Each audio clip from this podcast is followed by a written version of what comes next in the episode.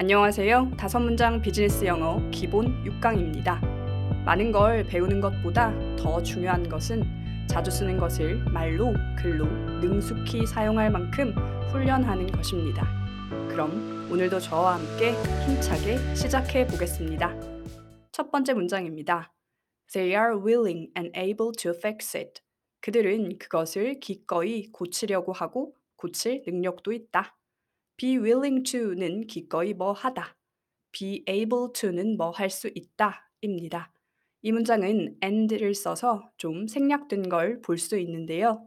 원래는 they are willing to fix it and they are able to fix it 으로 쓸 수 있죠.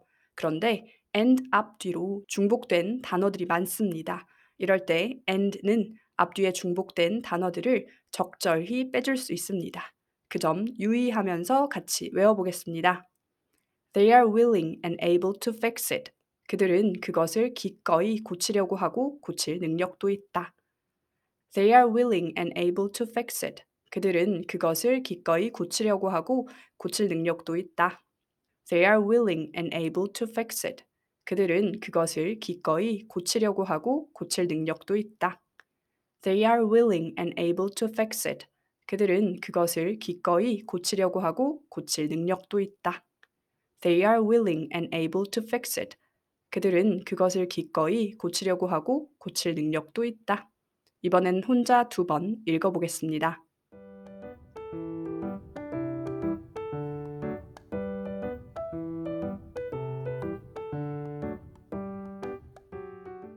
두 번째 문장입니다. There was no attempt to solve the problem. 문제를 해결하려는 시도가 없었다. There be no는 뭐가 없다입니다. 그래서 there was no attempt는 시도가 없었다입니다. 뒤에 to는 attempt를 꾸며주고 있습니다. 그럼 같이 읽어보면서 외워보겠습니다. There was no attempt to solve the problem. 문제를 해결하려는 시도가 없었다. There was no attempt to solve the problem. 문제를 해결하려는 시도가 없었다. There was no attempt to solve the problem. 문제를 해결하려는 시도가 없었다. There was no attempt to solve the problem. 문제를 해결하려는 시도가 없었다.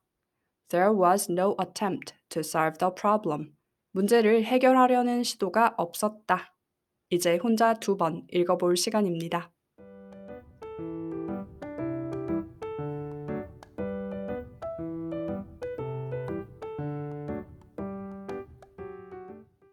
세 번째 문장입니다. Please make sure that quality remains consistent. 품질이 일정하게 유지되도록 확실히 해주세요. make sure은 뭐를 확실히 하다입니다.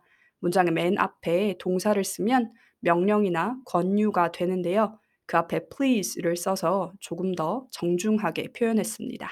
또한 make sure 뒤에 that 문장을 써서 that 문장을 해석하고 그것을 확실히 해달라는 표현입니다.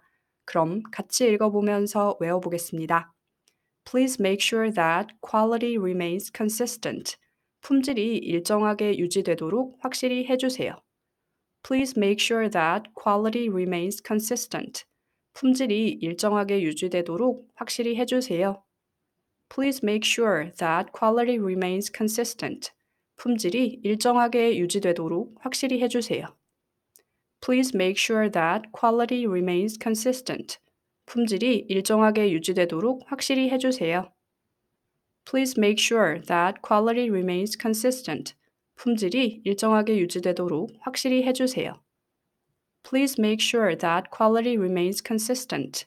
품질이 일정하게 유지되도록 확실히 해주세요. 이번엔 혼자서 두 번 읽어보겠습니다.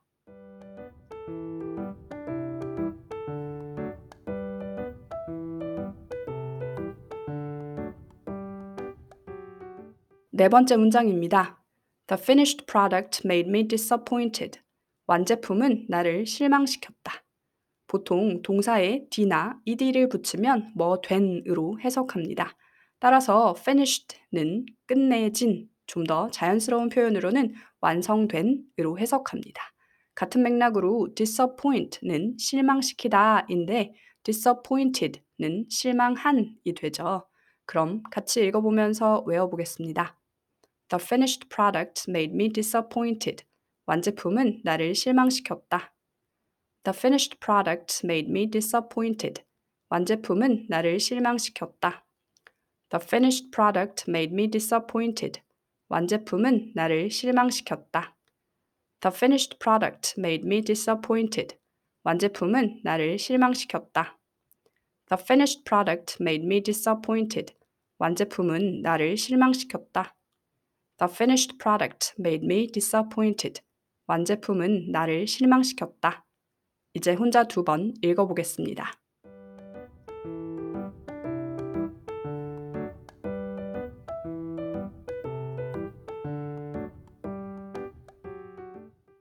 다섯 번째 문장입니다. He seems inexperienced in how to handle problems. 그는 문제를 처리하는데 미숙해 보인다. inexperienced 는 미숙한, how to는 어떻게 뭐 하는지입니다. 특히 how to는 굉장히 자주 쓰이는 표현이니 꼭 외워주시고 넘어가시기 바랍니다. 그럼 같이 외워보겠습니다. He seems inexperienced in how to handle problems. 그는 문제를 처리하는데 미숙해 보인다. He seems inexperienced in how to handle problems. 그는 문제를 처리하는데 미숙해 보인다. He seems inexperienced in how to handle problems.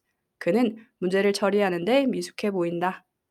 He seems inexperienced in how to handle problems. 그는 문제를 처리하는데 미숙해 보인다. He seems inexperienced in how to handle problems. 그는 문제를 처리하는데 미숙해 보인다. He seems inexperienced in how to handle problems. 그는 문제를 처리하는데 미숙해 보인다. 이제 혼자 두 번 읽어보겠습니다.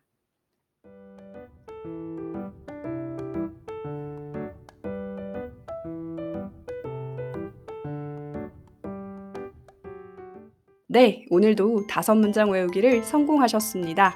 고생 많으셨고요. 저는 다음 강의로 찾아뵙겠습니다.